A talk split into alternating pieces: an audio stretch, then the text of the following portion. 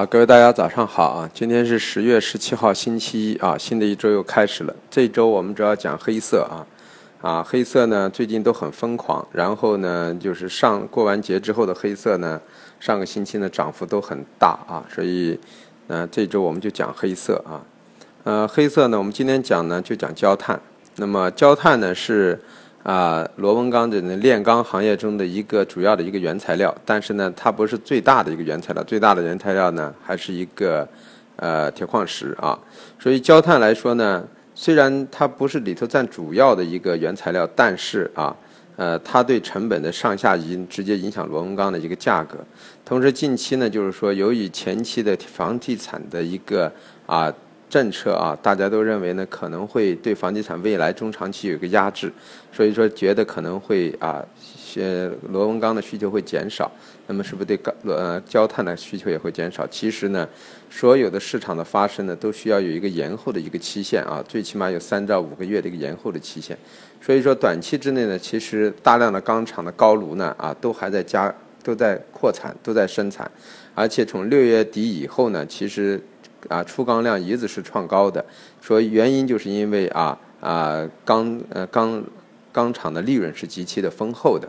那么现在阶段就是因为高炉呢是不可能在随时出现房地产新政之后就可以停掉高炉，一个高炉的开和停都需要很大的成本，所以基于这种情况，我们认为呢啊钢出钢率还是很大啊，所以造成的就是对焦炭的需求还是啊。很坚挺、很旺盛的，这是第一个因素。第二个因素就是呢，二七六的这个所谓的对于全年的这个采煤量的呃上限是一直进行的严格的控制啊，只不过让大家去调整每个月的出煤量，但是总量合起来不能超过啊全年只开采二百七十六天的这个啊这个上限的。所以基于这种情况，很多钢厂对于焦炭来说呢啊是没有进行一个大量的储备的啊，连一周的一个储存量都不到。所以基于这种情况呢，啊，钢呢是属于啊那个焦炭的需求呢和库存的都很小的情况下，造成呢它是一个小品种中很容易被市场行为和资金所操纵，这是第二个因素造成的。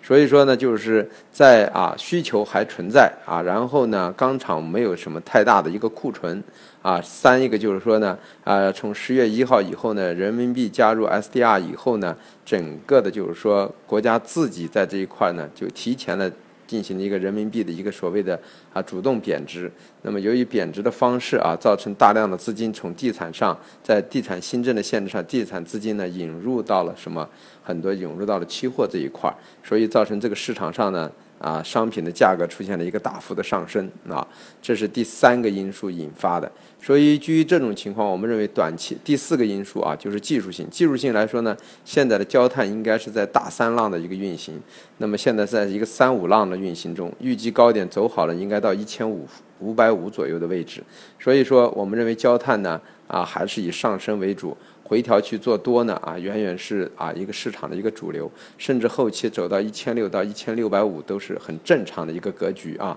当然这是比较长远的一个格局，所以短期之内我们认为呢啊。应该还要冲击一千五以上的位置，冲击完之后呢，可能焦炭呢会有一个长时间的一个休整，高位休整，休整之后再有一个新高。因为我们认为啊，四季度对于煤来说呢是一个需求，运输呢又是比较啊麻烦，同时呢啊铁公路运输增加之后呢，又造成铁路运输呢也在运费上的提高，这些都可能形成未来啊啊煤和焦炭的这一块的一个成本的上移。啊，所以基于这些因素，我们认为呢，焦炭的主流思维啊是逢回调做多，但是防止它呢有宽幅洗仓，现在已经进入三五浪的一个高区，所以随时去做多的过程中，最好以短多为主，因为它的波幅是比较大的啊。那么说一下今天的价格区，今天的价格区域呢，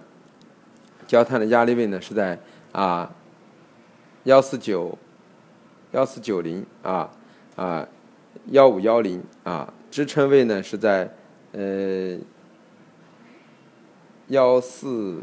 幺四四七啊，是在这一块区域，所以基本上逢回调做多啊，还是一个焦炭的一个主流。谢谢大家。